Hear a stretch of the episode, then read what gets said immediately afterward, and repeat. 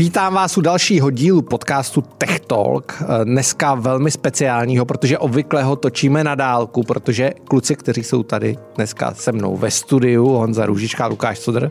Ahoj. Nazdar. Čau. Obvykle se potkáváme na obrazovce počítače, protože Honza žije v Hongkongu, Lukáš momentálně žije v Dublinu. My jsme si dneska ovšem pozvali hosta, Eh, což je Martin Hlaváček. Za chvíli se k němu dostaneme europoslanec a zemědělský expert. Eh, nicméně úplně rychlá otázka na začátku, jak se vám tady líbí, chuci? Super. Já jsem teď procestoval 10 zemí na, e, za sebou, od bohatých pochudí. Nikde nejsou hospody tak plný jako v Praze. Lukáš. A u nás teda v Irsku jsou plnější ty hospody, ale je to tady super taky. Jsem hrozně rád, že jsem zase v Čechách. Eh, výborně, my nicméně dneska máme téma, který je hrozně důležitý, zajímá úplně každýho a to jsou potraviny a obecně budoucnost potravin, budoucnost zemědělství. Eh, se nacházíme se a točíme v situaci, která není nějak příjemná a to nikoli u nás ve studiu, ale celkově globálně. Válka na Ukrajině, eh, rekordní ceny potravin za mnoho desítek let. Mluví se o hladu, mluví se o problému s hnojivama, tudíž problému s výnosama. K tomu všemu se dneska dostaneme. Dostaneme se k tomu, jaká je z toho cesta. Ale pojďme uh, začít. Já začnu Honzo u tebe. Uh, co se děje? Já když řeknu hned na začátek jenom pár čísel, aby jsme se uvedli do děje. Kromě toho, že několik desítek let uh, nebyly ceny potravin tak vysoké jako dneska, tak po mnoho desítek let postupně se zemědělství, potraviny stávaly míň a míň sexy.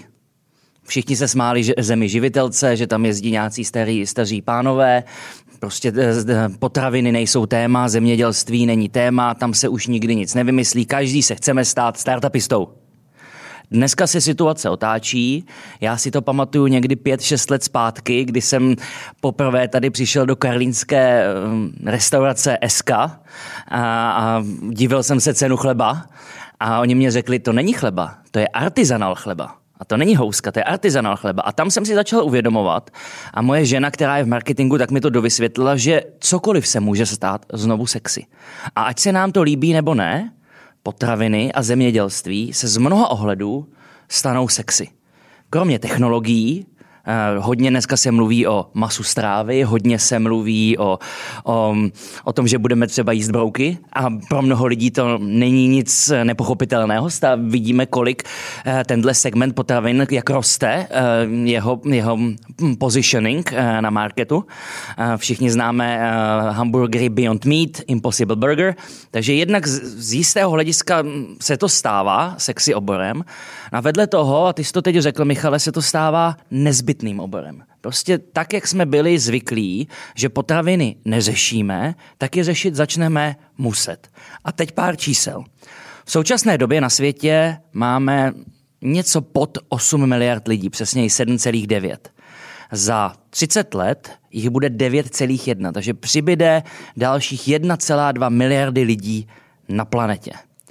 Zároveň už teď v mnoha oblastech světa je hlad. Hlad dlouhodobý. Sahel je téma v podstatě každý rok. Do toho v Ázii se radikálně změnily eh, návyky. Už to není miska rýže, dávno to není miska rýže. Má to samozřejmě pak nějaké zdravotní implikace, že třeba cukrovka v Číně roste nejrychleji na světě, ale to je na jiné zdravotnické téma, na jiný TikTok. Každopádně v OSN spočítali, že abychom za 30 let byli schopni uživit všechny lidi na planetě, tak aby se měli aspoň tak jako dneska, musíme vyprodukovat o 70% potravy víc než dneska. Kdo to zvládne? Těžko říct. O, vedle toho, uh, už při dnešních číslech, já jsem zmínil Sahel, ale opět OSN říká, že pokud něco s tím neuděláme, tak už v roce 2030 bude hladem, opravdu hladomory, trpět 800 milionů lidí na světě. To nebude mít jenom ten problém, že uh, lidé nebudou mít co jíst, že budou umírat. Uh, ale samozřejmě to přinese sekundární obří problémy, především imigraci. Proti tomu Sýrie ne, nebyla nic. Pokud 800 li, milionů lidí na světě bude mít hlad. Co budou dělat? Zvednou se a půjdou tam, kde to jídlo je. No a pak v neposlední řadě Rusko, Ukrajina, všichni známe ze školy ukrajinskou černozem, to je obří téma dneška. K tomu se dostaneme, ale pojďme se eh, podívat, Lukáši, jak se to vlastně celý vyvíjelo. Já ještě jenom doplním Honzu, ty čísla jsou zajímavé i zejména s ohledem na to, že nepočítají s tou ukrajinskou krizí, která bude mít zásadní vliv na, na zásobování potravina. Lukáši, pojď na to. Eh, mně to přijde strašně zajímavý, protože tahle ta debata na téma, eh, dejme tomu, potravinová bezpečnost a vůbec jako svět, světová produkce potravin, to není téma posledních, já nevím, 10-20 let. To téma tady je posledních, já nevím, 200-250 let. Je to spojený s něčím, čemu se říká maltuziánství, což je v podstatě, dalo by se říct, i filozofický směr, který říká, že podívejte se, uh, růst populace je rychlejší než růst produkce potravin. A periodicky, já nevím, s periodou 50-60 let se vždycky objevují konference, prostě vždycky se objevují hlasy, které říkají, no ale pokud to bude takhle, tak prostě hromada lidí bude mít hlad a ta země ty lidi neuživí. Zajímavý na tom je, že zatím vždycky od začátku toho maltuziánství se stalo něco, nějaký technologický průlom, nějaká technologická změna, díky který vlastně ta produkce potravin rostla rychleji než uh, počet obyvatel. Že když se na to podíváme vlastně, že začalo se s tím maltuziánstvím orientačně prostě v tom 18. století a vlastně koncem 18. začátkem 19. století byla ta první vlna, kde v Anglii prostě přišla k mechanizace do zemědělství a došlo, dejme tomu, k první vlně zvyšování výnosů. O 50 let později, 1840, 1850, první experimenty s umělejma hnojivama. Tehdy ještě, já nevím, prostě přírodně těžený materiály, že čilský ladek a tak podobně. Další obrovský gigantický skok, protože zase na přelomu století 19. a 20. zase byly konference, které říkali, na světě bude hlad. No jo, ale pak přišla, že jo, Haber-Boschova syntéza, eh, efektivní průmyslová výroba amoniaku a najednou jsme vlastně v továrnách začali vyrábět umělý hnojiva. Další věc, po druhé světové válce to samý a přišla zelená revoluce, kde se vlastně všechny tady ty technologie vyspělí začali ve, ve velkým způsobem nasazovat uh, všemožně prostě v rozvinutých zemích a opravdu došlo k intenzifikaci po celém světě. No a v současné době vlastně, když se podíváme, já nevím, eh, když si člověk podívá na grafy eh, výnosů kukuřice, dejme tomu ve Spojených státech, tak vlastně zjistí, že za posledních 35 a 30 let tam byl obrovský skok, protože vlastně ta revoluce pořád probíhá. Co je trošičku malá komplikace, nebo ne komplikace, ale já bych řekl přirozená vlastnost toho systému je, že, ty, eh, že ten vývoj v současné době je evoluční. Jo, že tam ještě vlastně do tady těch věcí nepřišla revoluce. A teďka je otázka, kdy ty současné technologie vlastně e, do, e, dostanou se k vlastně, nebo se vyčerpá ten jejich inovační potenciál. Příklad vlastně něco podobného se stalo, že Sovětskému svazu v 80. letech. V 60. 70. letech ta zemědělská produkce byla našláplá a najednou v 80. se to sploštilo a nebyli schopni inovovat a že Sovětský svaz se kvůli tomu rozpad. Takže proto si myslím, že je strašně zajímavý bavit se o tom, co bude ta další technologická změna, ta další revoluce, která nás posune dál. Já mám k tomu, když tě poslouchám, Lukáši, takovou um, vzpomínku na dětství, bych to přímo řekl. Já, když jsem byl malý, uh, tak jsem samozřejmě hodně, hodně četl, nedělal jsem v podstatě nic jiného a já si, já si pamatuju, že jednou jsem na Vánoce dostal od tatínka knížku tlustou, která se jmenovala 50 lidí, kteří změnili svět. Ježíš Kristus, Mohamed, Julius Caesar, Shakespeare.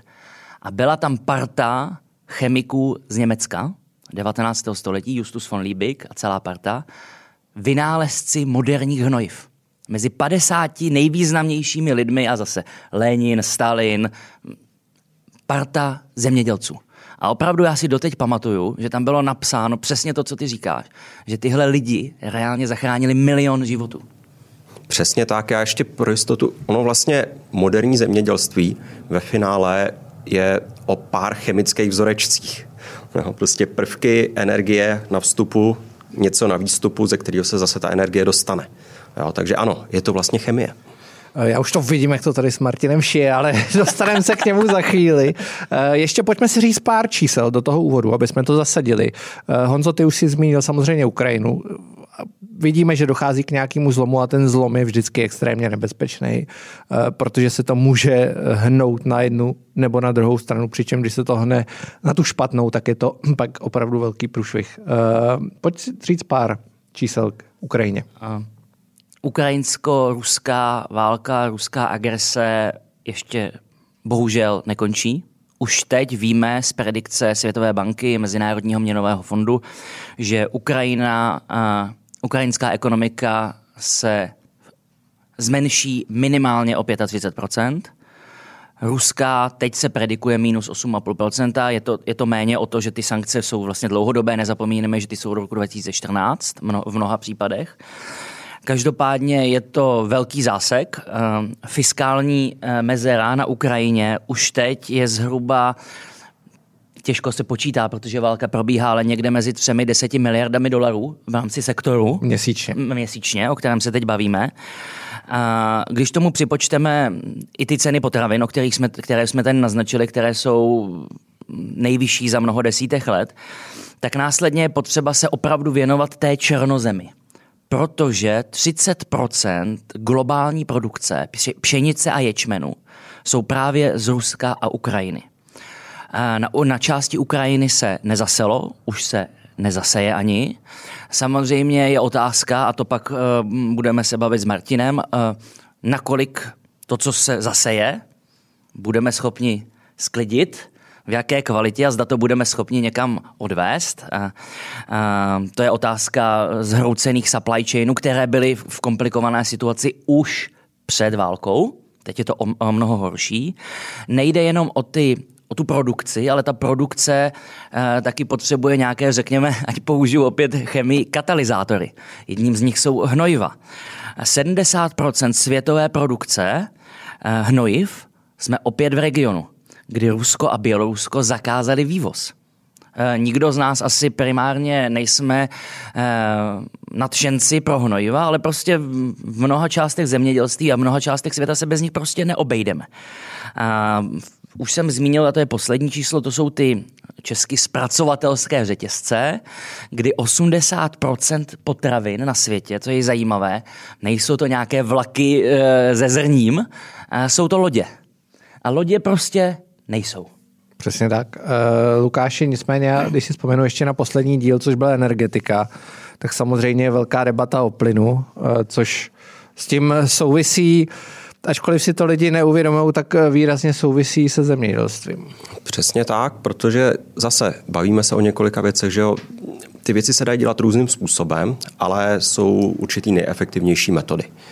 A ať už se to týká produkce hnojiv, kde samozřejmě nejefektivněji se dělají pomocí eh, zemního plynu, tak i vlastně, eh, eh, co se týče pěstování těch plodin a tak, je vidět v současné chvíli, že vlastně ty země s tou ideální, dejme tomu klimatickou situací a infrastrukturou si v úvozovkách, neřekl bych monopolizovali, ale prostě tomu trhu dominují tak, že tam, když se cokoliv stane, tak je problém. A teďka je otázka, jestli právě technologie, a tam souvisí nejen technologie v zemědělství, ale i právě levná energie nebo vůbec dostupná energie, budou schopni ten problém vyřešit tak, aby vlastně ten celý svět nebyl na tady těch pár regionech závislý, aby se to podařilo zase nějakým způsobem rozdrobit.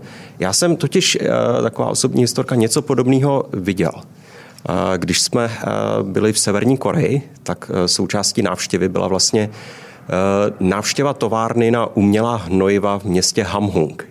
Což bylo zajímavé, že? protože že tam, tam, se podez, tam ta továrna se podezřívala, že vyrábí chemické zbraně, tak většinou, když tam přijede nějaká zahraniční delegace, tak je tam vemou a opravdu jim ukazují, ne, ne, ne, vidíte, my tady opravdu vyrábíme ty hnojiva. A bylo to strašně zajímavé, protože tam jim nevedly žádné trubky se zemním plynem, takže nás tam vodili skrz prostě kompresorové stanice a tak, kde jako opravdu se používal ještě ten jako hodně neefektivní proces, když to řeknu takhle. Takže trošičku se bojím, jestli nás něco podobného nečeká jedno. Uh, to bude ta další debata i s Martinem. Technologie, uh, jestli technologie jsou to řešení, který může svět zachránit od hladu. My už jsme zmínili, já jenom doplním, že bavili jsme se o roce 2050 a 9,2 miliardy eh, obyvatel na planetě. Ono se často zapomíná na to, a existují ty, ty křivky, že vlastně po tomhle roce, někdy kolem roku 2070, začne ta populace klesat s tím, jak začne uh, klesat porodnost ve všech částech světa, nejenom, uh, nejenom tady v Evropě nebo v těch vyspělejších zemích. Uh, co očekáváte od technologie? Už jste měli všichni Beyond Meat Burger. Um, Kdo jste si koupil akcie Beyond Meat? Akcie ne burger, ano. Je to velký hype v Hongkongu, kde bydlím. To znamená, tam opravdu to vyrostlo těsně před covidem, jak huby po dešti, přímo jako zainvestované restaurace. Je to poměrně normální si to koupit. A teď, když jsem cestoval po jihovýchodní Asii, Singapur, Jakarta, je to, je to v podstatě normální nabídka na menu. Takže... Um, už i tady mimochodem. Už i tady. Eh, samozřejmě můžeme se bavit o tom, jak ty akcie byly nahypované v minulých dvou letech. Já eh, mám velmi dobrou kamarádku, která je investiční ředitelka eh, Beyond Meat, tak samozřejmě ty plány rok a půl zpátky byly velkolepé. Samozřejmě teď se zvyšujícími se sazbami a, a problémy v ekonomice mají to trochu tav. Ale já se zmíním ještě o jedné věci hezky si tady začínáme pinkat um, něco, co bych nazval, že všechno souvisí se vším. Že prostě potraviny nejsou nějaká izolovaná veličina, potřebuješ k němu lodě, potřebuješ k němu hnojiva, potřebuješ k němu plyn, energii. A o, analogicky e, ty problémy se mohou řetězit. E, zase tady budu se bavit o číslech e, OSN, která říká, že ta potravinová krize, která dopadne, řekněme, na na, na, na masy, prostě na, na vše, všeobecnou populaci, je jedna ze tří krizí, kterou, která teď přichází. Máme tady krizi potravin, máme tady krizi energií a pak samozřejmě inflace, ekonomické problémy, které vlastně na, na ty lidi dopadnou najednou. Samozřejmě někde je mm, těžiště v jednom problému, někde ve druhém. Každopádně OSN předpokládá, že v příštích 12-18 měsících jeden z těchto tří problému dopadne na 1,7 miliardy lidí které vlastně budou muset čelit jedné z těchto tří krizí. To znamená, že jakoby ten, ten, ten problém, když teď se budu bavit, abych řekl, s optikou politiky, ten je tady klíčový, protože samozřejmě to pak souvisí se stabilitou zemí, s formou vlády, s důvěrou v demokratické instituce. Um, ve chvíli, kdy 69, řekněme z 200 zemí na planetě budou mít tyhle obří problémy, může to samozřejmě se řetězit ještě v nějaké další konflikty.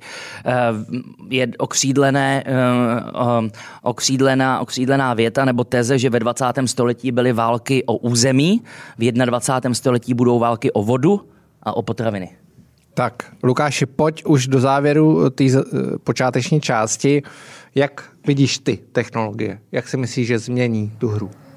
Já přiznám se, protože nejsem samozřejmě odborník jako Martin a tak, já, co já vidím osobně, já vidím seznam spousty strašně zajímavých věcí každá sama o sobě z nich je nesmírně sexy. Ať už přechod prostě od intenzivního zemědělství že jo, k tomu controlled environment agriculture, což jsou prostě různý ty hydroponický, akvaponický, prostě aeroponický věci, změna tradičních skleníků na vertikální farmy. Prostě vylepšení senzorů, vylepšení, dejme tomu způsobu, jakým, jakým funguje, dejme tomu to klasické zemědělství. I věci typu prostě uh, zvýšení efektivity, prostě nový zdroje proteinů krmiva. Myslím si, že to bude zajímavá věc, kde ten potenciál je. Takže je seznam strašný spousty technologií, ale otázkou je za A, zda budou schopní vyřešit ten aktuální problém, co teď máme, a za B, která z nich bude, dejme tomu, v tom středně až dlouhodobým horizontu ta klíčová, o který se bude jednou za 100-200 let říkat, stejně jako, dejme tomu, o těch chemicích, vidíte, tyhle ty lidi prostě to vyřešili. Tak, uh, pojďme, myslím na Martina. Já ho představím, uh, ještě jednou, čau Martine. Ahoj. Uh, ty jsi byl spousta věcí, my se známe, aby jsem to uvedl, my se známe, když já jsem byl v Bruselu, dělal jsem tam zpravodaje, tak Martin byl na ambasádě, na stálém zastoupení České republiky při Evropské unii a šéf byl to největší odborník na zemědělství, takže já jsem tehdy dělal biznisový zpravodajství a když jsem něco potřeboval vědět ze zemědělství, tak jsem vždycky šel za Martinem a o tam mimo jiné uh, se známe. Nicméně studoval si v Seville, eh, byl si náměstkem na ministerstvu zemědělství, byl si na ambasádě v Aténách. A co je velmi zajímavý, Martin byl, eh, a teď mě když tak oprav, šéf lobista v celé Evropě pro Philip Morris. Ne? v celé Evropě, v celé Evropě ne. Celý, pro Philip Morris ne? A byl jsi v Bruselu, jsi byl za Philip Morris ředitel vnějších vztahů. Byl, byl, byl, jsem tam na nižší pozici a pak jsem, byl, pak jsem byl ještě chvíli na centrále ve Švýcarsku. Tam jsem měl na starosti jinou, i jiné oblasti. Ale já jsem nejvíc asi tady byl pro Philip Morris v České republice svou dobu. Tak a teď seš ještě uh, europoslanec, což je ta nejmíň. Nebo vlastně je to ta nejlepší nebo nejhorší práce? Tak já bych to takhle neřekl. Mně se na to ptají lidi docela často. Já říkám, eh, já mám rád oba svoje životy. Ten eh, před politikou i teďka v politice. Ono to tak bývá, vy s tím taky máte zkušenosti. Všichni jste tady dělali eh, různé aktivity a když jste v nějaké firmě nebo v nějakém jednom oboru, tak jdete hodně do hloubky po jedné branži. Zatímco, když se pohybujete teď v pozici jako já, tak máte tu možnost, a je to hezká možnost, vlastně jít po hodně věcech, ne tolik sice do hloubky, ale zase do veliký šíře. Což já myslím, že jsou fáze v životě, kdy je dobrý si tohle propojit, protože být jednou jakoby vertikalista, jednou horizontalista, oni se pak pospojují.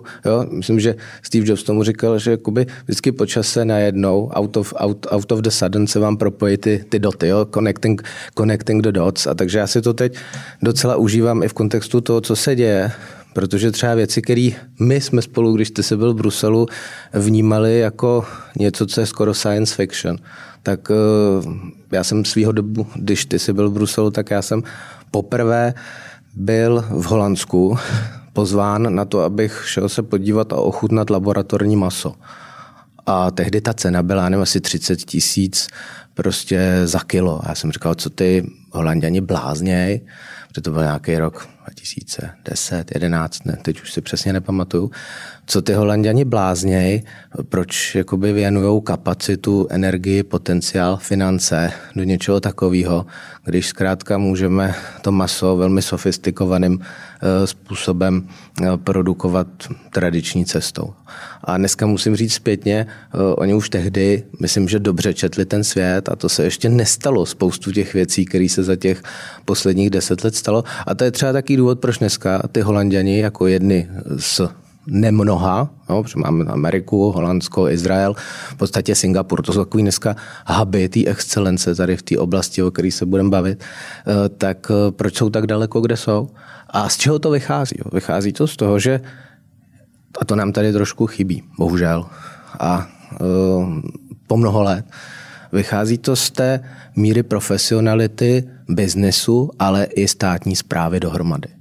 Jo, oni jsou schopni se shodnout na tom, kudy vedou trendy, do čeho je třeba investovat a kde se ten svět bude nacházet třeba za 10, za 15 let. A to jim dává jako tu mimořádnou výhodu být na to připravený. A tohle je jen jedna izolovaná věc. Kdybychom se podívali na spoustu eh, jiných oblastí, tak eh, musím říct, že tam vidím podobný, podobný přístupy.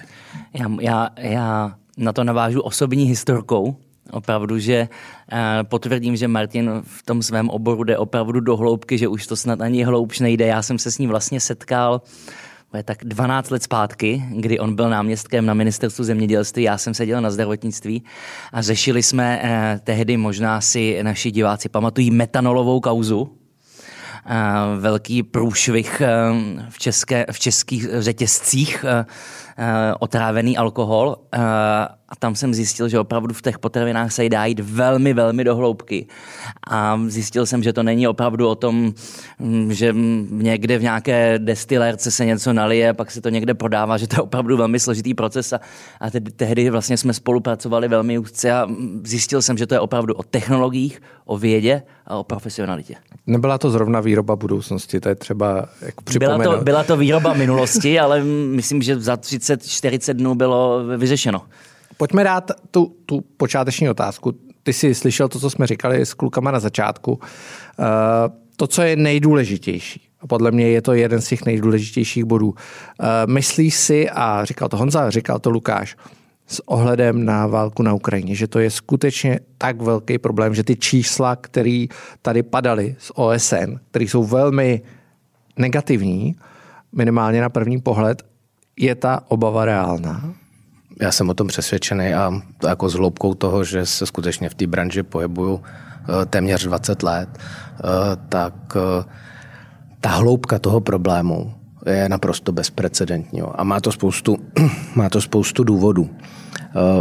Vezměme si, že jsme se do této situace dostali poté, co byly zásadním způsobem narušený vztahy a vazby v dodavatelských řetězcích po covidu. Jo? V momentě, kdy jsme se snažili nějakým způsobem uh, zmátožit v řadě biznisů nebo aktérů trhu, když to řekneme jednoduše, ale ať těch vládních i těch nevládních. Jo?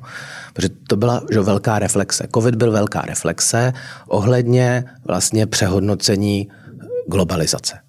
Jo? A teď už neotvírejme téma globalizace, řekněme si zkrátka, jak tržní hráči, tak veřejní hráči, to znamená vlády i firmy, si začaly uvědomovat, že systém nastavení toho mezinárodní produkce a mezinárodního obchodu nemůže nadále pokračovat způsobem, jako, pokračo, jako probíhal posledních 30 let. Z toho důvodu, že to může zásadním způsobem poškozovat jejich veřejný nebo biznisový zájmy. Viděli jsme všichni eh, takovou symbolickou eh, záležitost ohledně roušek. Ano, všichni máme jednotný trh, volný trh. V momentě, když něco není a je to zásadně potřeba, tak ty trhy zavíráme, vidíme, že nejsou dodavatelský řetězce. Tak. To jsme viděli, ani ne mi tady tolik, ale já jsem posílal svým přátelům pravidelně třeba z Belgie, z Francie, snímky, můžu vám pak klidně ukázat videa ze samoobsluh v době covidu v Belgii a ve Francii. Eh, to jste si mysleli, že je válečný stav. Tam prostě byly situace, kdy byly půlky regálů prázdný, ne proto, že by ta komodita a to zboží nebylo, ale proto, že byly zásadním způsobem narušeny ty just in time dodavatelský řetězce, samozřejmě, které jsou zavedený z důvodu efektivity v tom biznisu v posledních letech. A teď v té době po covidový, kdy ty biznesy začaly dělat strukturální změny a rozhodnutí o realokaci, logistice těch výrob, tak přichází tento konflikt.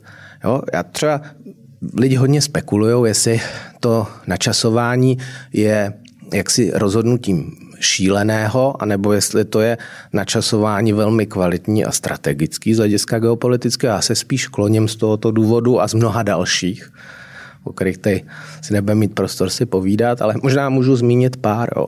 že je to naprosto, že je to, že je to velmi dobře z pohledu jaksi geopolitického a těch zlých úmyslů Ruska velmi dobře načasovaná, načasovaný konflikt. Vemte si, že to přichází v době, kdy Amerika ještě nevystřízlivěla z té kocoviny po odchodu z Afganistánu. Přichází to v době, kdy Německo má několik málo měsíců po té, co po mnoha měsíčních vyjednáváních konečně slepí nějakou pestrobarevnou vládu, která si sedne, neusadí se, nemá žádný mezinárodní uh, konekce, nemá žádnou reputaci v těch mezinárodních vztazích. Přichází to v době, kdy třeba Turecko jako významný hráč v tom regionu ne Eh, nebylo na tom nikdy tak hospodářsky a nemělo nikdy tolik vnitřních problémů, jako za těch posledních 18 měsíců před tím konfliktem. Vidíte, že to přichází v době, kdy Izrael ve vztazích k Rusku v kontextu toho, co se událo v nedávné minulosti v Sýrii, nemůže být eh, tak eh, angažován a nemůže být tak sebevědomý, jako v době, kdy neměl na, ruské, na syrské straně hranice ruské vojenské základny. A víte, že Izraelci vždycky potřebují tu a tam se s někým domluvit, někam, někam přeletět, něco si tam vyřešit v zájmu vlastní bezpečnosti a eh, udržovat nějaký váže. A takhle bych mohl pokračovat. Jo?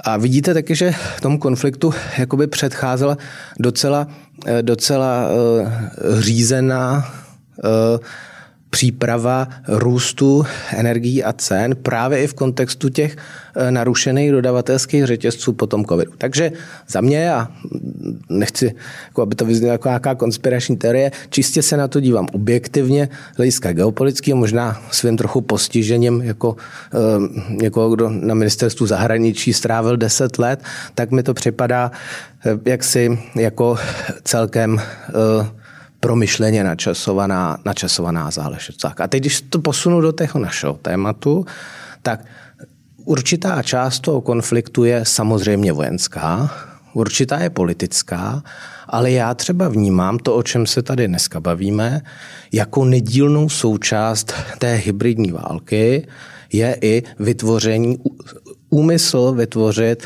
mezinárodní potravinovou krizi, která může být buď z hlediska dostupnosti potravin, anebo z hlediska cen potravin. Samozřejmě ve výsledku to bude kombinací obého. Vidíme k tomu konkrétní kroky. Vidíme, že nějakých x týdnů zpět Rusko velmi cíleně ničí eh, to, o čem tady mluvil Honza, ty zásadní eh, porty pro eh, vývoz a export zemědělských a potravinářských komodit z Ukrajiny. To je prokazatelný, prostě ty útoky byly cílený tímto směrem. Zároveň máme zaminovanou určitou část Černého moře, což ve svém důsledku vede k tomu, že e, mezinárodní pojišťovny, které musí pojistit ty dopravní prostředky, to znamená ty nákladní lodě, samozřejmě nejsou ochotny pojišťovat. Takže e, vidíte sami, že je tady nějaká záměrná snaha, aby se ta komodita a zároveň Rusko vyhlašuje, že samo nebude obchodovat. Takže je to nějaká záměrná snaha 20 až 30, záleží po komoditě, procent světové produkce nějakým způsobem eh, omezit, aby přišlo na ten trh. Víte, že potraviny jsou trochu jiná kategorie než jiné zboží. Potraviny jsou ekonomicky eh, neelastická komodita. Zná, že relativně malé snížení dostupnosti nebo relativně malé snížení nabídkového množství vám významně a zásadním způsobem mění cenu. A to je to, co dneska vidíme. Vidíme to už i sami, nebo naši lidi to vidějí eh, na regálech obchodu každý den, to přechodné zdražování, ale ono má dva zdroje. Ono má ten počáteční zdroj v té inflaci, která rostla, potom přes přeskupení těch ekonomických eh, rozhodnutí po tom covidu, to už byl první, to už byl, to byl první impuls. A teď nám do toho vchází ten akcelerátor té krize. Jo? Takže na tvoji otázku, jestli jako je tady, jestli to je o tom, jestli budou nebo nebudou drahé potraviny, tak eh, ta otázka je jednoduchá. Ty potraviny drahé budou, protože se minimálně podíváte na to, kde jsou dneska ceny na futures, na futures na komoditách, to je to, co určuje, kolik budou stát, kolik bude stát chleba, kolik bude stát máslo, kolik budou stát další komodity za pár měsíců od teď, tak vidíte, že ty ceny jsou nejoptimističtějším scénáři o desítky procent vyšší. Tak počkejme pár měsíců, než se to propíše do cen potravin a nezapomeňte, že tam se nepropíše jenom ta cena té suroviny. Tam se propíše i cena té energie, třeba potravinářský průmysl a plyn, to je zásadní otázka, zásadní. A zároveň se tam propíše cena dopravy, to znamená uh, pohonej hmot. Takže tohle je kombinace minimálně. A další faktory bych zmínil, to je možná zbytečný. Myslím, že z tohohle to je zřejmý. To je kombinace několika faktorů, který když se vám za dva, za tři měsíce propíšou, tak je evidentní a ekonomicky zcela jaksi nevyhnutelné, že ty potraviny v nejlepším, nejoptimističnějším scénáři budou ještě nadále o možná desítky procent eh, dražší. Mně to přijde strašně zajímavý. Pojďme teďka na chvilku. Je to strašně temný. Je to temný, ale je to zajímavý. Uf, krize, uf, krize je vždycky strach a příležitost. Já jenom ale... doplním, doplním maličkou, maličkou poznámku a hned ti to, Lukáši, eh, přepustím. Eh, jak jsi mluvil o ničení těch hubů a mluvil o nich i Honza na Ukrajině, tak jsem si vybavil, najděte si včera na Twitteru, můžeme ho pak přidat eh, k tomu podcastu, video, jak z Chersonu, který ovládá Rusko, odjíždí, ale skutečně jako gigantická kolona nákladních aut, který všechny vezou pšenici do Ruska. On opravdu odváží tu pšenici z té Ukrajiny do Ruska, kde ji samozřejmě bude někde skladovat, Lukáš. Mm-hmm. Mě by zajímala jedna věc. Eh, když se na to podíváme globálně, OK, víme, že máme problém. Jak to vypadá teďka ale v Čechách eh, a jak to může vypadat v Čechách? Hmm, tak v Čechách, já bych řekl, řekněme v Čechách a potažmo v Evropě, jo, protože my mhm, jsme, mm, jednak jsme součástí toho celého evropského trhu, víte, že tady hranice už nemáme uh, a myslím si, že to je dobře. Uh, to znamená, musíme vnímat ten český trh v kontextu minimálně toho evropského a zase ten evropský v kontextu toho světového trhu. Takže když to vemu z vrchu od toho světového trhu, tak vidíme, že uh, v některých komoditách velmi pravděpodobně můžeme očekávat i jejich nedostupnost dostupnost nebo menší dostupnost. Eh, zcela jistě ve většině komodit můžeme očekávat propsání těch nákladových faktorů, kterých jsme hovořili, a té nejistoty a paniky na trhu eh, do cen do cen potravin. A samozřejmě to spolu souvisí. Tam mírná nedostupnost nebo i větší nedostupnost pak má docela zásadní dopad na tu cenu. Nejinak tomu bude v Evropě, ale samozřejmě z pohledu toho, jak jsme na tom v Evropě z hlediska, a já myslím, že to jsou dva zásadní parametry. Dostupnosti, dostupnosti fyzické a dostupnosti cenové potravin. To je to, co nás musí zajímat pro naše lidi a taky pro jako občany v celé Evropě, ale i v tom dalším světě. To pak se možná dostaneme třeba k té migraci a dalším záležitostem tak v tomto kontextu vlastně, a to mě trochu mrzí někdy, jak, jak na ty evropské politiky, tak i na ty české politiky, většinu z my jsme si zvykli moc to zemědělství a potraviny neřešit, protože jsme to jako samozřejmost a my se necháváme dost často ukolébat tou statistikou. Jo, ale to je takový docela primitivní přístup. Dívat se, podívejte se, my tady vypěstujeme v České republice zhruba jeden a půlkrát více obilí, než ho sami sníme. Jo? My tady uděláme o tolik a tolik procent víc hovězího masa, než ho sami sníme. Jo? V některých komoditách jsme deficitní, jo? třeba vepřového masa, u drubežího a podobně. Ale je řada komodit, kde jsme, mléko, typický příklad.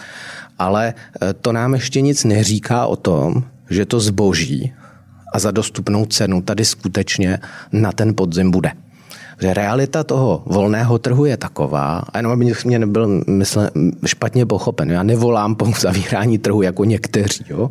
minimálně ne jako národního. Jo? Myslím si, že tohle se musí fakt řešit na evropské úrovni. Stejně jako se řeší energetika, stejně tak jako se uh, řeší další věci teďka v tuto chvíli, o, bezpečnostní otázka, tak, tak stejně tak je třeba to řešit na evropské úrovni, ale i tam někdy vidím ten deficit, že i mnozí z těch evropských politiků říkají, podívejte se, Evropa je největším exportérem potravin na světě, to je pravda, tak je největším importérem potravin, to už se tolik nedodává, ale naštěstí těch nekompetitivních, to zná z teritorií a z lokalit, který zkrátka a komodit, který uh, jsou z jiných pásem. Ale v tomto kontextu ta simplist, ten simplistický pohled na to, že něčeho produkujeme víc, než spotřebováváme, nestačí, z mého pohledu nestačí. Protože ten volný trh, ten volný trh nám neříká tuto chvíli, kde ta komodita skončí. A to, co se třeba děje, i včetně České republiky dneska, víte dobře, že díky té Ukrajině a Rusku dneska bude velmi pravděpodobně chybět značná část potravin pro zhruba 400 milionů lidí. Říkám, že všechny ty nejoptimističtější scénáře říkají, na Ukrajině se asi 20% ploch neoseje, díky nedostupnosti vstupů, hnojiv, možností pracovat díky v tom vážném režimu bude uh, produktivita nižší, řekněme třeba o 20%. Jsou ty nejoptimističtější a pak je problém té logistiky, jak to vůbec vyvíst. Jo? Teď se, vrátím, teď, se, teď se vrátím zpátky. V momentě, kdy víme, že velká část Blízkého východu a velká část Afriky uh, nemá šanci si tu komoditu obstarat tady z toho tradičního dodavatelského zdroje, tak se samozřejmě nakupuje. A je to realita dnešních běžných dní. V podstatě mnoho mých známých a kolegů zemědělců eh, je dnes oslovováno obchodníky tady z těch teritorií, i mezinárodními, jako českých. mezinárodními tradeři a v podstatě oni dneska chodí a říkají, tady, tady jsou peníze na dřevo, potřebujeme jenom podepsat, že až, to ne, až se to urodí letos, tak že nám to dodáte. Jo, taková je dneska situace, to fakt nepřáním.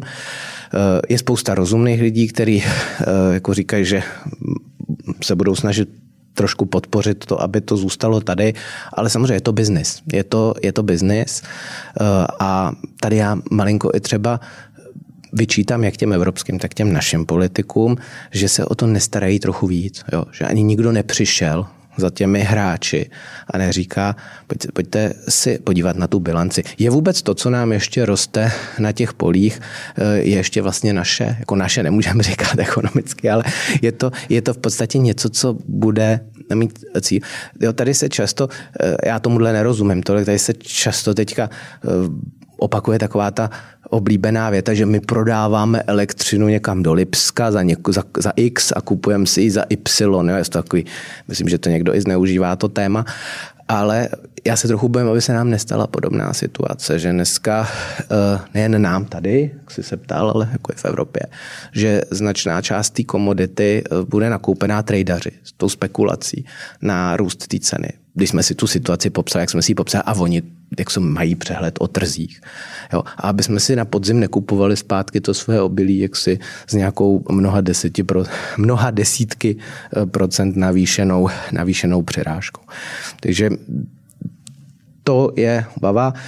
Pokud si se ptal, co tady u nás doma, ale potažmo i v Evropě, eh, já jsem trochu zklamán z toho, že eh, nám většinou hrozně dlouho trvá, jak aspoň některá opatření, protože tohle nemá dobré řešení, ale aspoň některá opatření, která by mohly ulevit té situaci, eh, proč trvají tak dlouho nebo proč se nerealizují. Jo? Protože po dlouhých debatách se řekl, se dá třeba nějaká pomoc na produkci, tak se dala nějaká drobná pomoc třeba chovatelům prasat. Ale zase charakter té pomoci, jako podpora na produkt, když se zase na to podíváte ekonomicky, jo, protože ta politika a ty ekonomické nástroje jsou o tom, kde mají fungovat a kde mají nejlepší účinek. Jestli chceme dneska se bavit o ceně potravin, tak ten prostor je v podstatě jenom ve třech oblastech. Jo? A logicky podpora dává smysl v těchto třech oblastech. Ne na výstupu ne na výstupu té komoditě, ale na těch vstupech, protože problém té výroby dneska, té produkce, zejména v té živočišné výrobě, jsou vstupy. Že pak, když já cílim jednu korunu státní podpory někam, tak pak, když ji budu cílit na ten vstup, tak to má mnohem lepší efekt, než když ji budu cílit na ten výstup. V současné době a v současné situaci. Jo? To se neděje. Zároveň druhá část toho, co tvoří mnohem významnější. Takže to je jeden významný podíl na té ceně. Druhý významnější podíl je samozřejmě DPH. Eh. A třetí významný podíl je marže v obchodních řetězců. A to jsou fakta. Jo? To není žádná politika, to není žádná demagogie. Pak, když se někdo ptá, co má největší vliv. Jo? Stejně jako u benzínu a u nafty víme, že největší podíl na té finální ceně má DPH a spotřební daň, tak když si rozebereme ten hodnotový řetězec u potravin, tak prostě má cenu intervenovat na vstupech. Na vstupech to je ta nákladová položka těch zemědělců v tuto chvíli. Protože ceny nejsou takový problém. Problém je, jestli ty zvýšené ceny mi pokryjou ty náklady. Jo?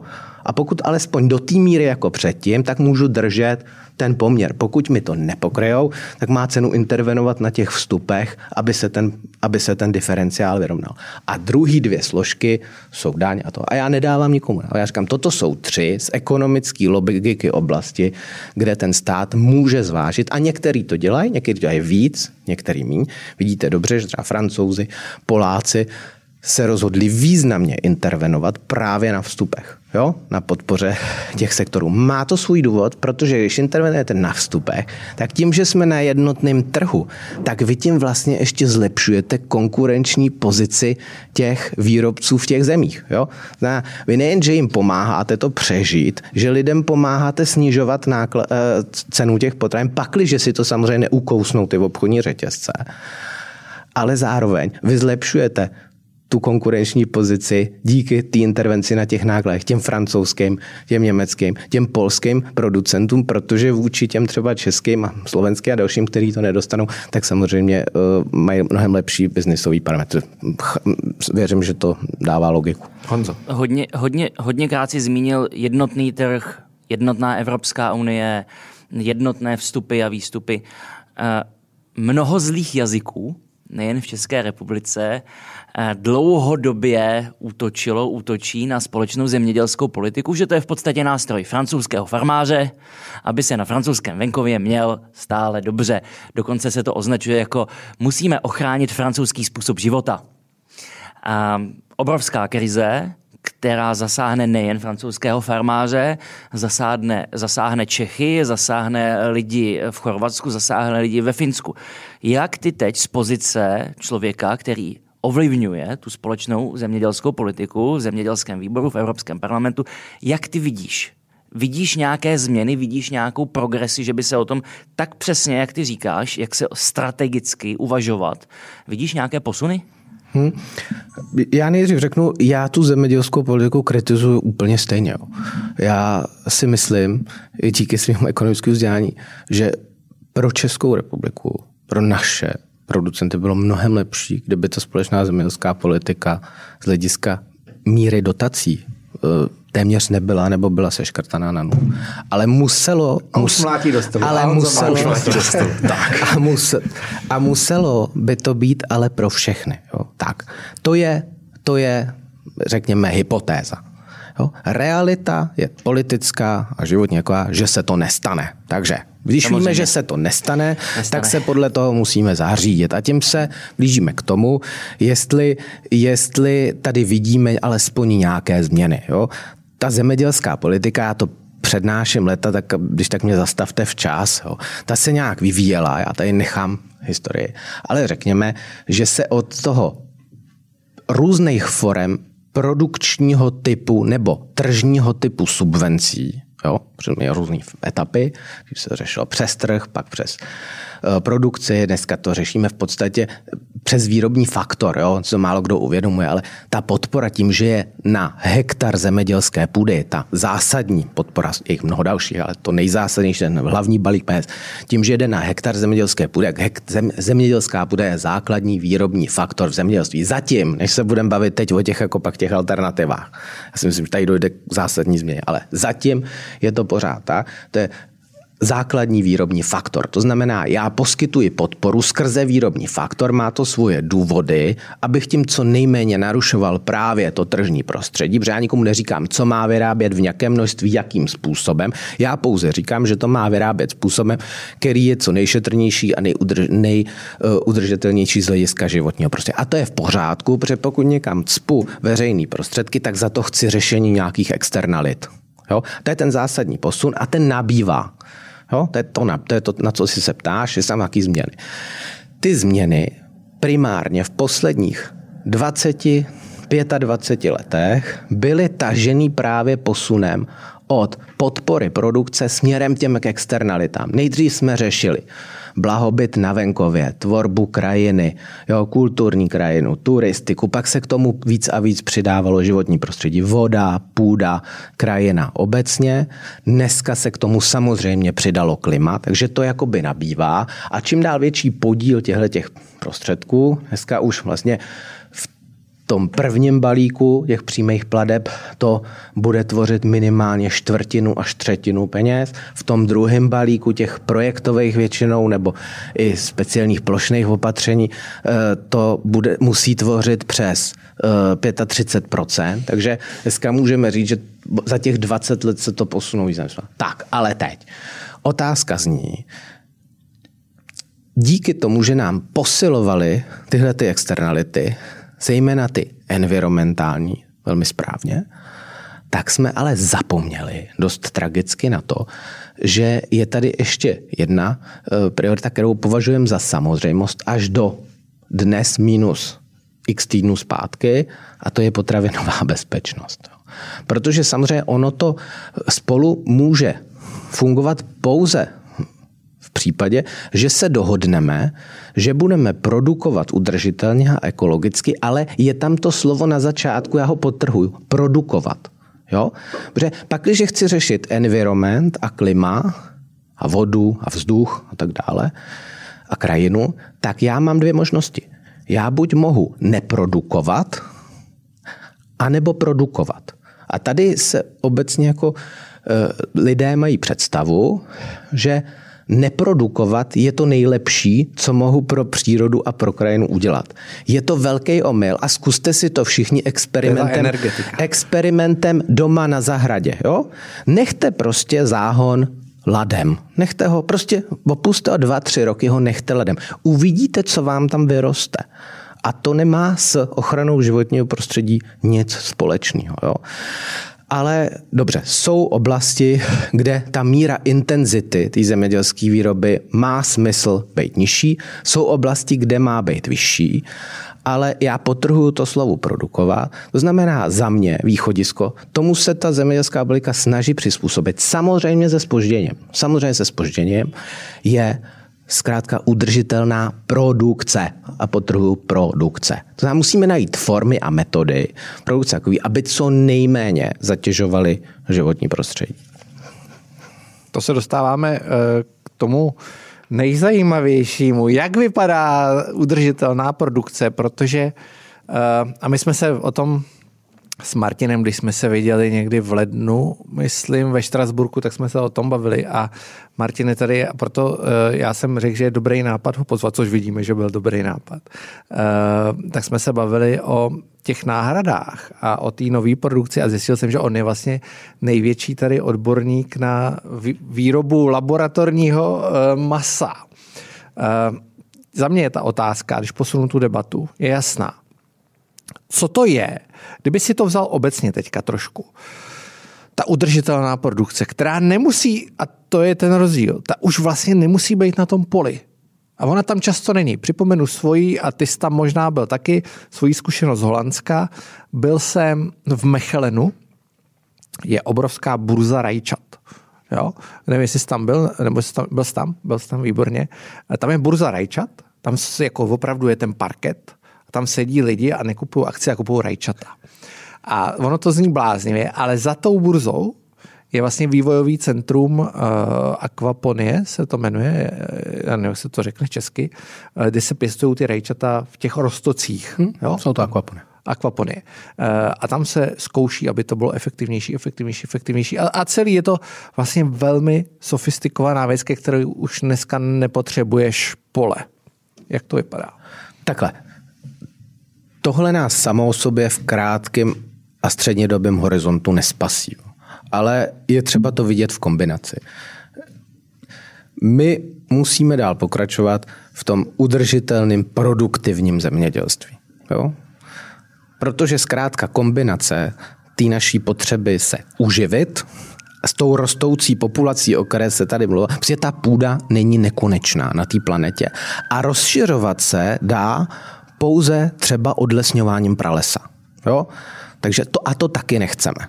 Takže e, závěr je tento. Musíme pokračovat. Tak a teď. Jak je na tom Evropa? Evropa z hlediska zemědělství snížila snížila za posledních 20 let emise razantním způsobem.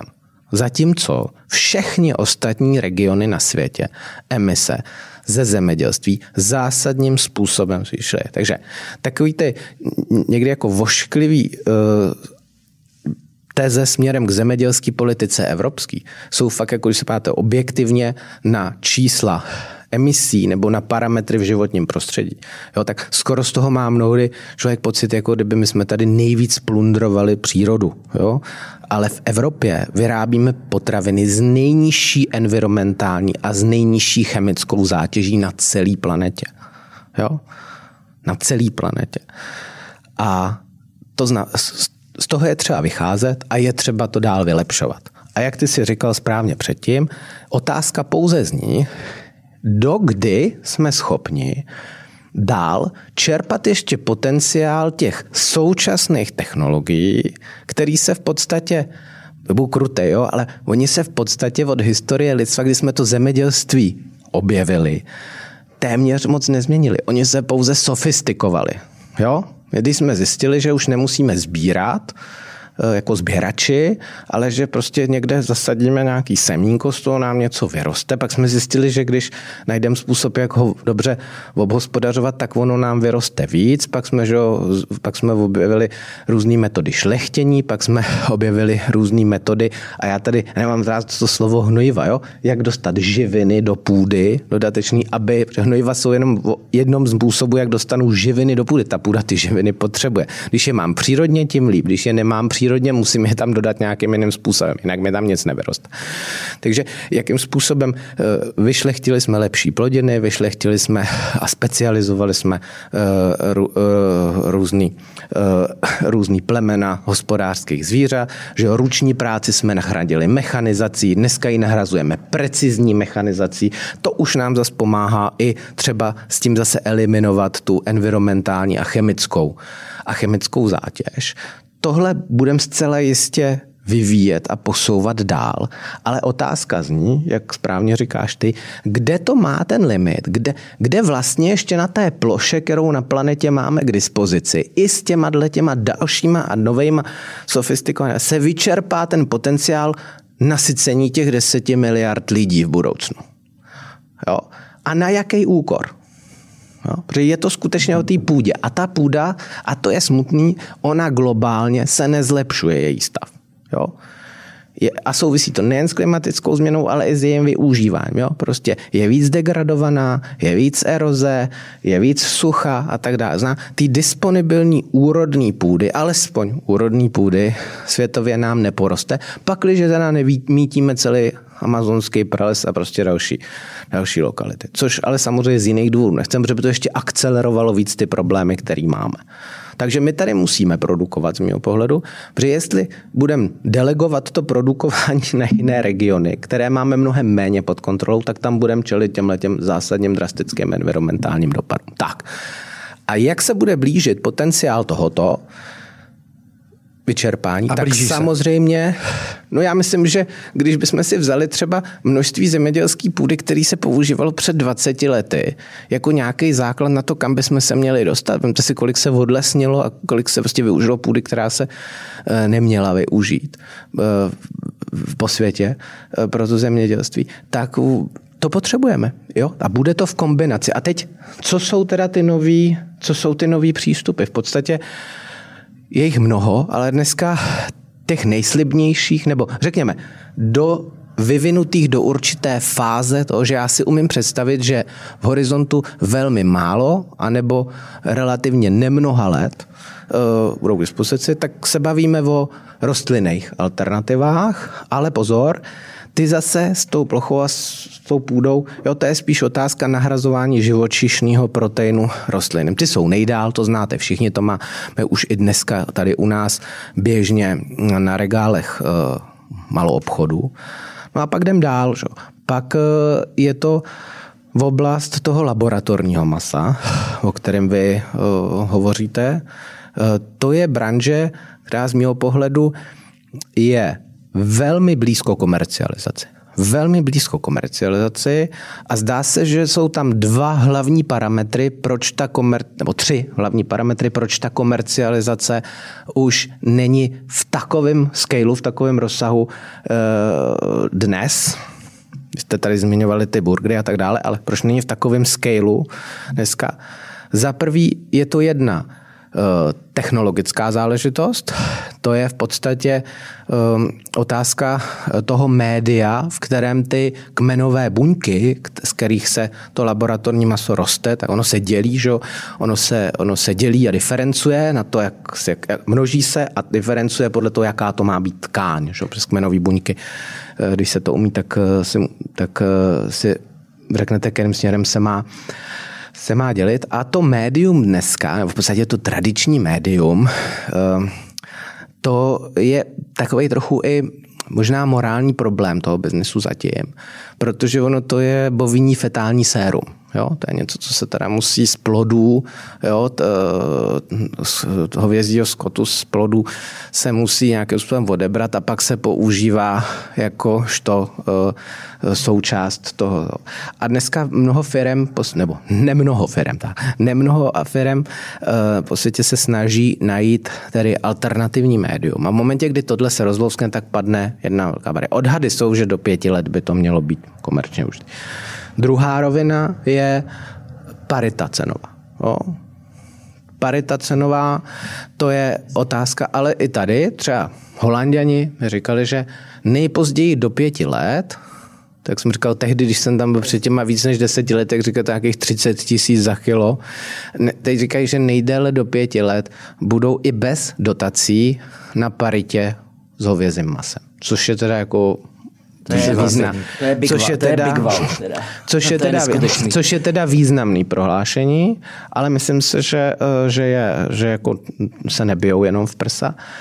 No a pak třetí rovina je legislativní, jo? protože my tady máme nějaký rámec, který říká, jak vypadají takzvané potraviny nového typu, novel foods. Teď mluvím o Evropě, ale ono je to paralelně.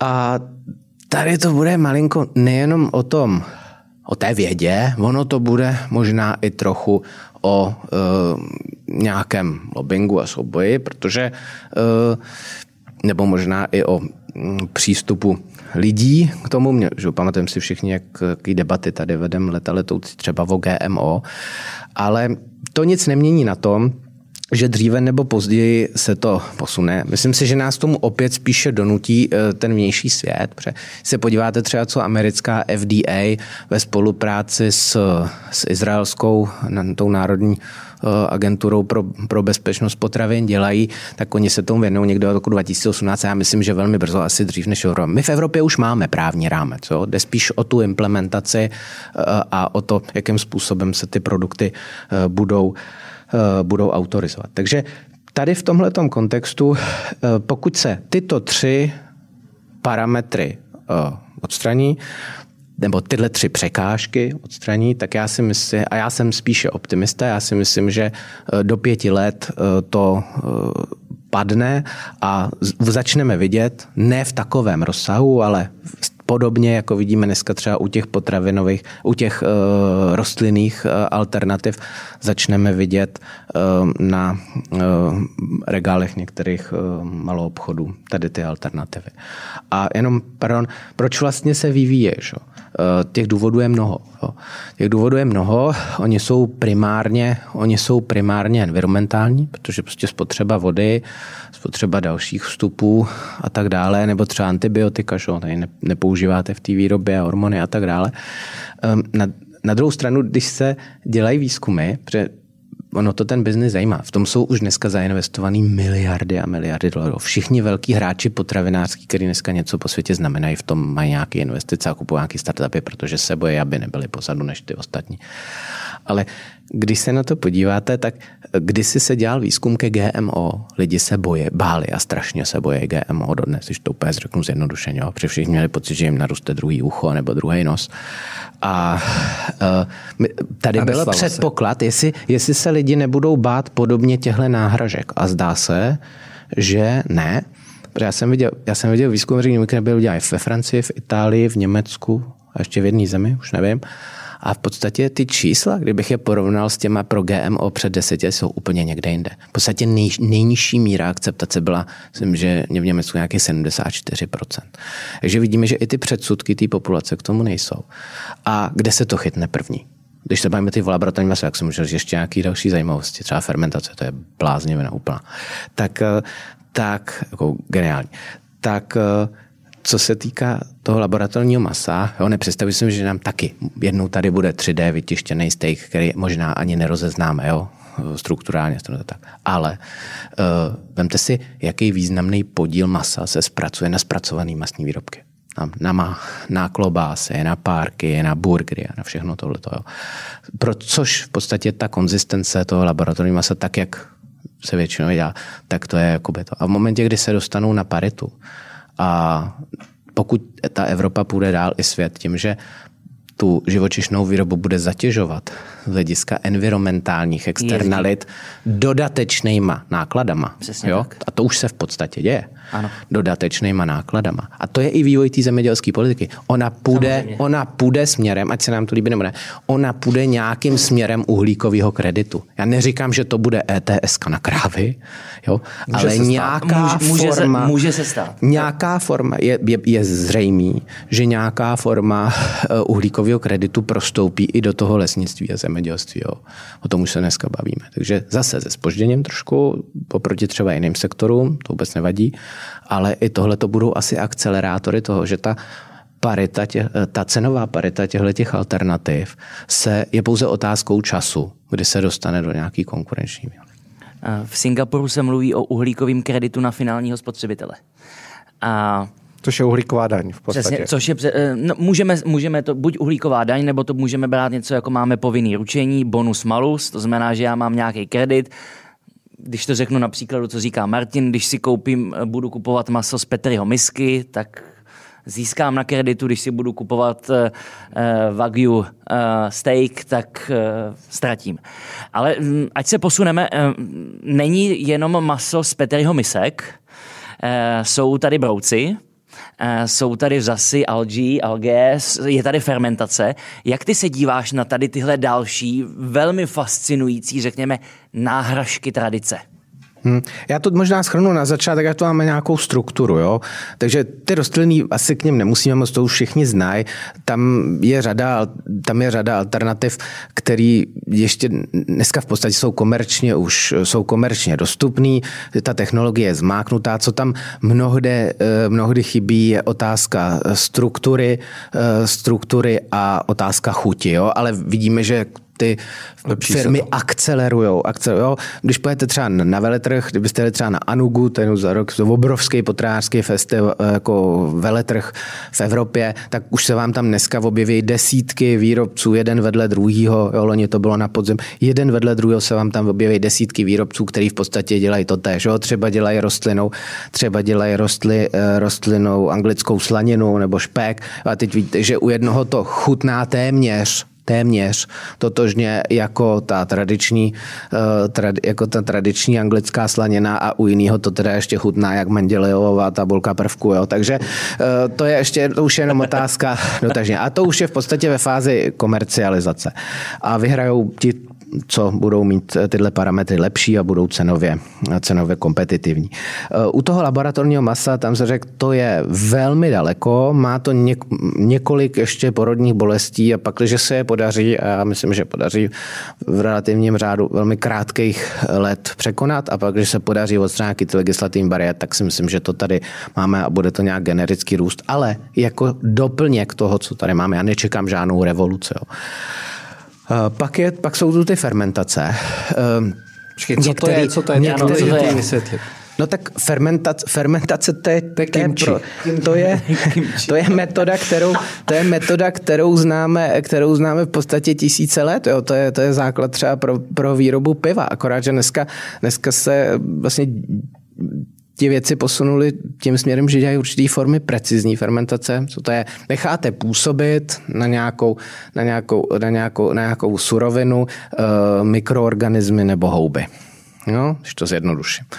A v podstatě, dneska jsem řekl precizní fermentace, protože oni se dívají na ty ingredience na tom vstupu a experimentují s různými mikroorganismy, jakým způsobem v kontextu teda toho působení. No a pak je fermentor, to přes nějaký škopek, jo, kterýho se, do kterého se nahází různý uh, rostlinný vstupy, jo, třeba no, obiloviny a da- další tuky, další, další záležitosti a nechá se na ně působit ten mikroorganismus nebo ta houba. No a výsledkem té fermentace je tedy nějaký nějaká bílkovina.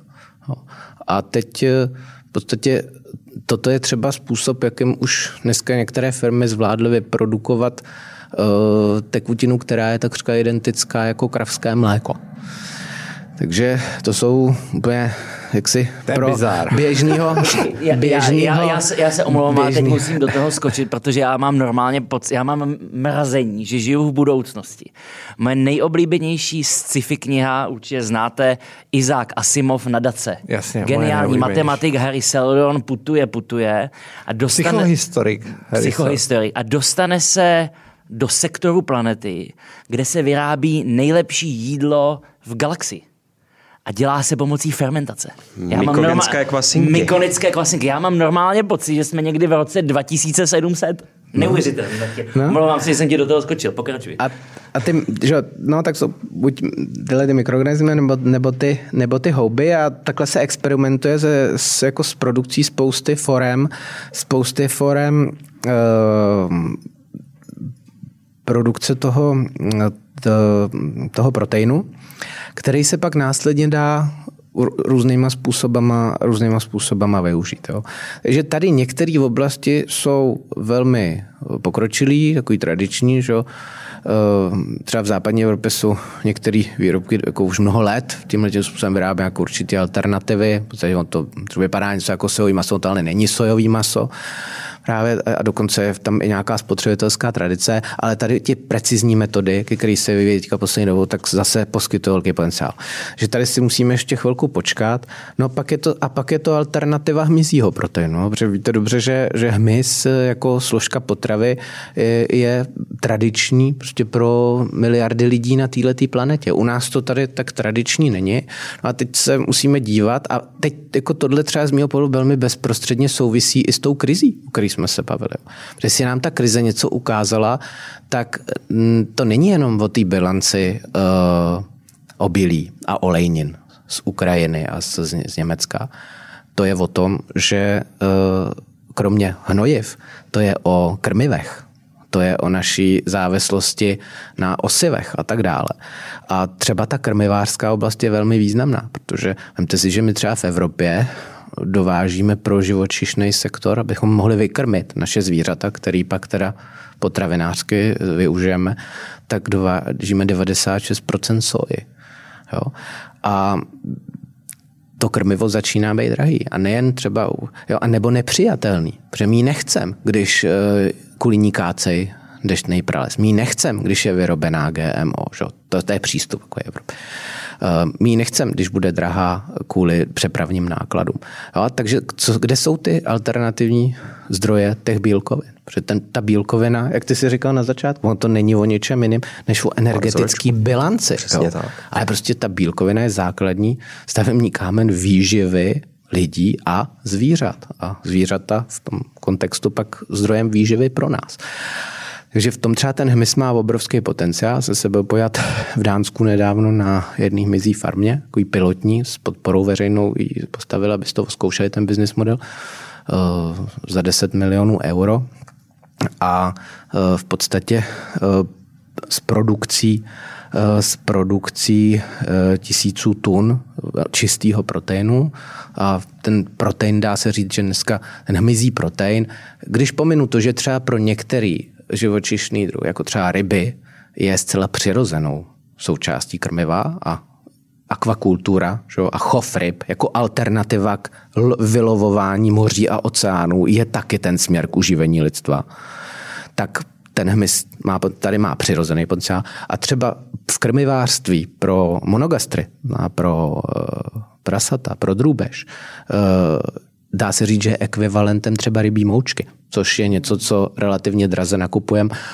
Takže má to své, navíc ten hmyz úplně zapadá do té cirkulární ekonomiky. On v podstatě sežere téměř všechno včetně jako velmi vošklivých odpadů a přetaví je na čistý protein, na čistý tuk a na chytin. To jsou všechno, to jsou tři, obla, to jsou tři komodity, které jde velmi dobře komerčně, komerčně využít. Takže třeba po, odpady z potravinářského průmyslu, za který dneska firmy docela draze platí, aby se jich zbavili za některý, tak v podstatě uh, takováhle hmyzí farma přetaví na bílkovinu, kterou pak sní prase, nebo se použije ve výživě drůbeže a může nám to nahradit. A je to i o té je i o té jo, té trošku jako nezávislosti na těch dovozech. Lukáš. Já bych to měl jednu otázku, protože mě na tom strašně zajímá. Dobře, tak my víme, jak to technologicky může fungovat. My víme, že tady máme nějaký zdroje bílkovin a takhle. Existuje už nějaký výzkum nebo něco, jak, dejme tomu, tady ty firmy přemýšlí, jak by, dejme tomu, tady ty hmyzí produkty a tak, jak se t- zabalili do balíčku nějakého, řekněme, marketingově a lidsky přijatelného produktu. Já když dám příklad, když si člověk vyjede prostě chemikálie, které jsou v energetických nápojích, tak je to šílenost někdy. Jo, ale pak se prostě dá se to do plechovky, nalepí se na to nápis Red Bull a všichni to hrozně rádi pijou. Eh, pro, pro mě je to jako nezbytná součást vlastně celého tohohle mixu. Eh, jak to tam vypadá teďka? Hmm. Já musím říct, že vnímám snahy mnohých, ale některé jsou zoufalé. Jo? Některé jsou zoufalé. Je tady pořád, je tady pořád třeba když se páme na ten mes, je, je, tady, je tady řada firm třeba po Evropě, které jsou velmi profesionálně úspěšně věnují, jsou v tom úspěšní, ale oni se snaží to, oni se snaží překonat, eh, řekněme, takovou tu zdrženlivost, samozřejmou zdrženlivost to z evropského spotřebitele eh, tím, že jim pořád přednost budou strkat jako ty celý červy a různý pokrmy z nich a podobně. Já si myslím, že tady ten potenciál je relativně malý. Já si myslím, že eh, jako začátek skutečně využít ten hmyz ve velkém rozsahu pro krmiva pro hospodářský zvíře, jaké známe, je velmi dobrý začátek. Velmi dobrý začátek. A jako bod B jsou ty hybridní potraviny. Jo. A tady je zase i obrovský potenciál. Já se snažím tomu dělat trochu propagaci. Vy jste tu zmínili ty rajčata, jestli můžu. My jsme se před mnoha lety byli dívat na ty hydroponie 12 met, to jsou 12 metrové rostliny v tom skleníku, ty rajčata, ty holandské technologie. Jo. Dneska už je tady máme taky spoustu těch skleníků. Ale podívejte se, to je přesně jako z mého pohledu eh, ta genialita těch holandianů v mnoha oblastech. Kam jde ta přidaná hodnota? Vy, když si tu technologii tady na Jižní Moravě ten skleník chcete postavit, tak vy si ji od nich prostě celou koupíte. Jo?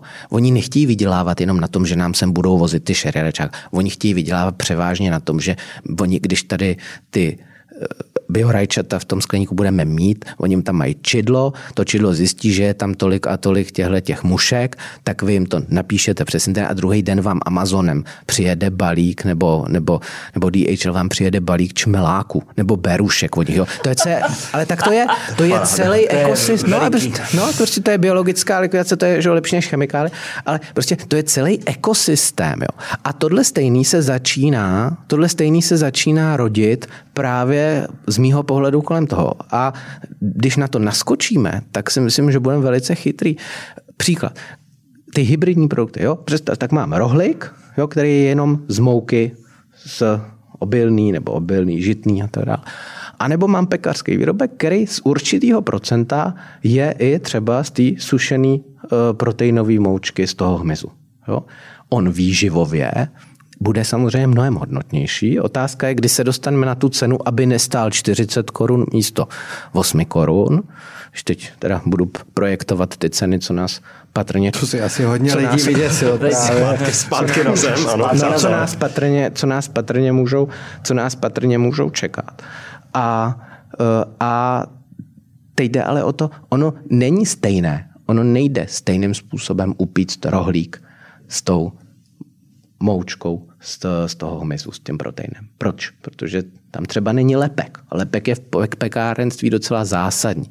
Takže je třeba dnes vymýšlet i technologie, pakliže to bude e, zákaznická cesta, jakým způsobem takový problém. Nebo ono to hnědne. Jo? Takže vy vlastně pečete bílý rohlík a pak je z toho dalamánek automaticky, protože svým způsobem e, ta, ta ingredience má nějaké vlastnosti. Ale proč já to říkám? To ani jako neříkám, protože bych, že bych tady horoval, protože máme ale je to obrovská příležitost pro jak ten zemědělský, tak ten potravinářský průmysl. Ať se posuneme krásně. Bavíme se tady teď posledních 30 minut o potravinách budoucnosti, to znamená o tom, co budeme jíst. Pojďme se posunout k tomu, jak to budeme produkovat.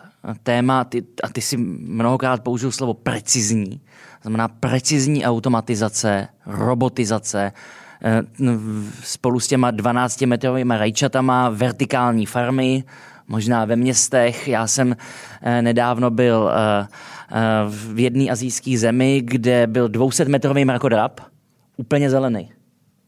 Od prvního patra až, až do toho, já nevím, 60. Jak ty vidíš tyhle technologie, které vlastně učiní to zemědělství znova sexy? Hm. Já ještě jenom doplním vsuvka česká.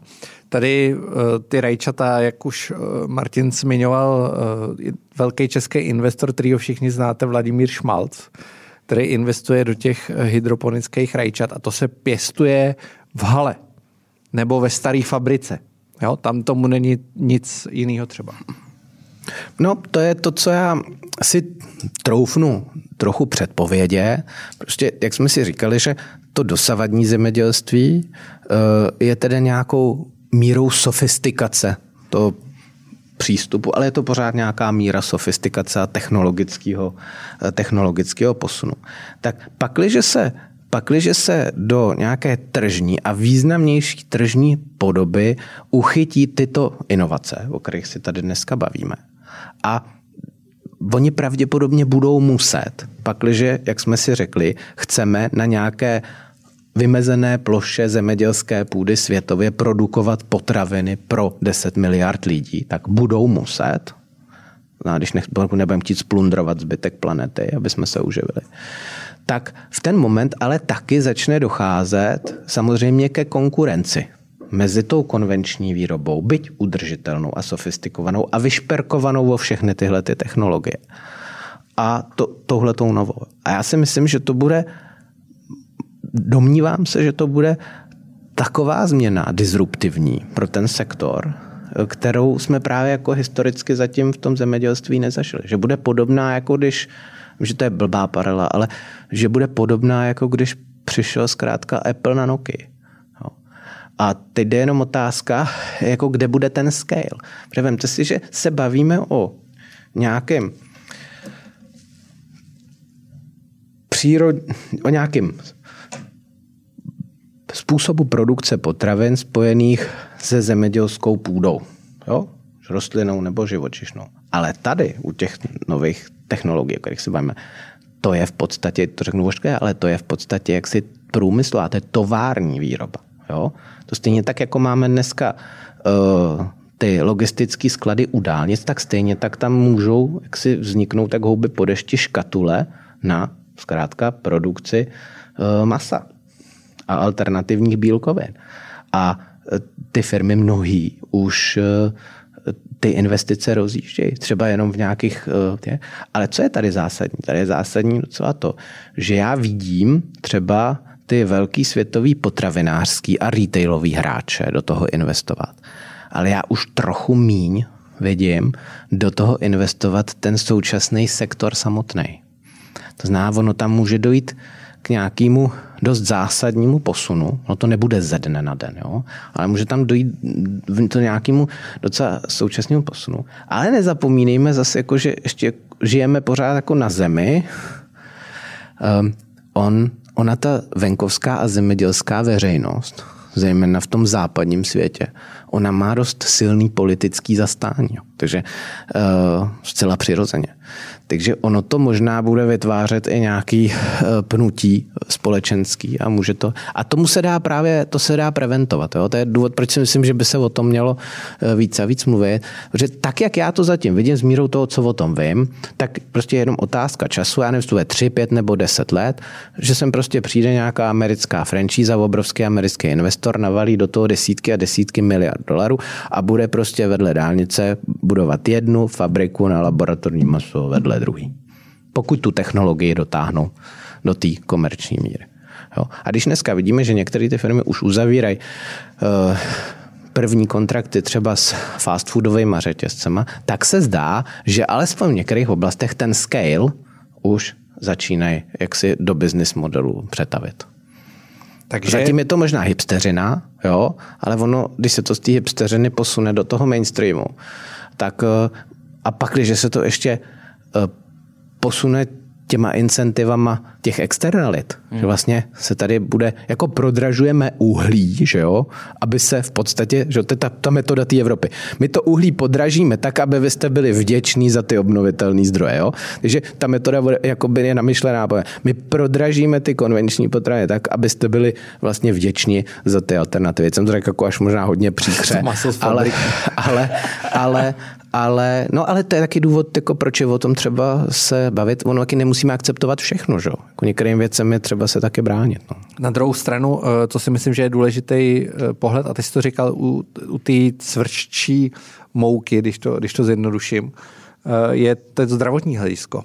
Jo, přesně. Vy už jste na začátku říkali, nebo Honza to říkal, nebo Lukáš, to si nepamatuju přesně. Čína obrovský nárůst cukrovky. Jo, a tohle jsou vlastně věci, kterými se to dá do značné míry řešit. Když tam prostě bude víc té mouky e, z těch brouků, tak to bude menší problém. Alergie a tak dále a tak dále.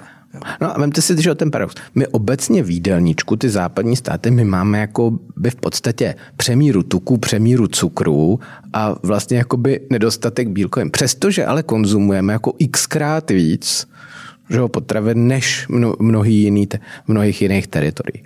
Jo. A, a máš pravdu, zajistka jako konzumace toho proteinu dává to plně smysl, prostě nějaký ty cukry nebo ty složitý cukry na, nahrazovat tou bílkovinovou složkou. Gor pak, když je takhle třeba čistá a v podstatě nutričně, nutričně velmi vhodná pro výživu, ale zároveň on, on všechno má svoje, jo. I třeba ten hmyz uh, velmi jasně může mít e, problematiku alergenu. Jo? Podobně třeba jako mořský plody. V tomhle je to podobný. Takže budou tam, když mluvíš o těch zdravotních věcech, jo? takže budou tam vždycky nějaký pro, pro a proti. Ale e, samozřejmě logiku i, v, i z hlediska toho e, stravování to dává. Není to jen o té bilanci, jak ty lidi uživit, kde tu bílkovinu vzít, ale taky o složení toho, toho jídelníčku. Tady to je, to je hrozně zajímavé, co říkáš. Vlastně my, my vidíme, když půjdu z toho, proti tobě z toho druhého hlediska, který mě je blízký, to je to zdravotnický. Já vidím, jak se propojuje ta oblast potravin zdravýho se zdravým životním stylem a pak s tím zdravotnictvím. Analogicky, jako se proměňuje potraviny, zemědělství, přemýšlení o potravinách, tak se proměňuje i zdravotnictví. My to tady taky nevidíme v Čechách ještě tak, jako to vidí v západní Evropě nebo pak třeba v jihovýchodní Asii, že vlastně zdraví se stává životním stylem. Ta, ta konzumerizace ho daleko víc přiblíží k tomu, co ty říkáš uh, z té druhé strany. A vlastně takhle to marketujou, když to řeknu, ta potrava pro hipstery, Beyond Meat je marketována nejen, že jsem ekologický, nejen, že jsem sexy, ale přesně se to marketuje, jako vy dva kluci říkáte, je to zdravější. Hmm. A ono to souvisí vlastně s tou tvojí otázkou předchozí. Jo? Možná, že to tam patří, to, co se jinak... Uh... Já nevěřím, že lidem něco vnutíme nějakou regulací. To já prostě nevěřím. Jsou tací, kteří tomu věří. Já se pohybuju mezi mnoha lidma, kteří tomu věří. Já tomu nevěřím. Jo? protože lidem to prostě regulací nevnutíme. Jo? Můžeme, kolem, můžeme je obklíčit jo? daněma, pobítkama, všem možným a nějakou skupinu k něčemu Ale jak si gor v takové oblasti, jako je jejich jídlo, tak si myslím, že jim to nevnutíme. Ale kdo tu sílu, a možná je to možná je to je trochu smutný, ale kdo tu sílu měnit to spotřebitelské chování má, tak je to biznis. No, je to biznis a teď nad mě nikdo nenatře. Stejně jako nás Lidl naučil prostě jíst rozpejkaný kajzerky, jo. A nechtěli jsme jíst, ale naučili nás to, jo. My jsme netajili, že nás to chtějí naučit.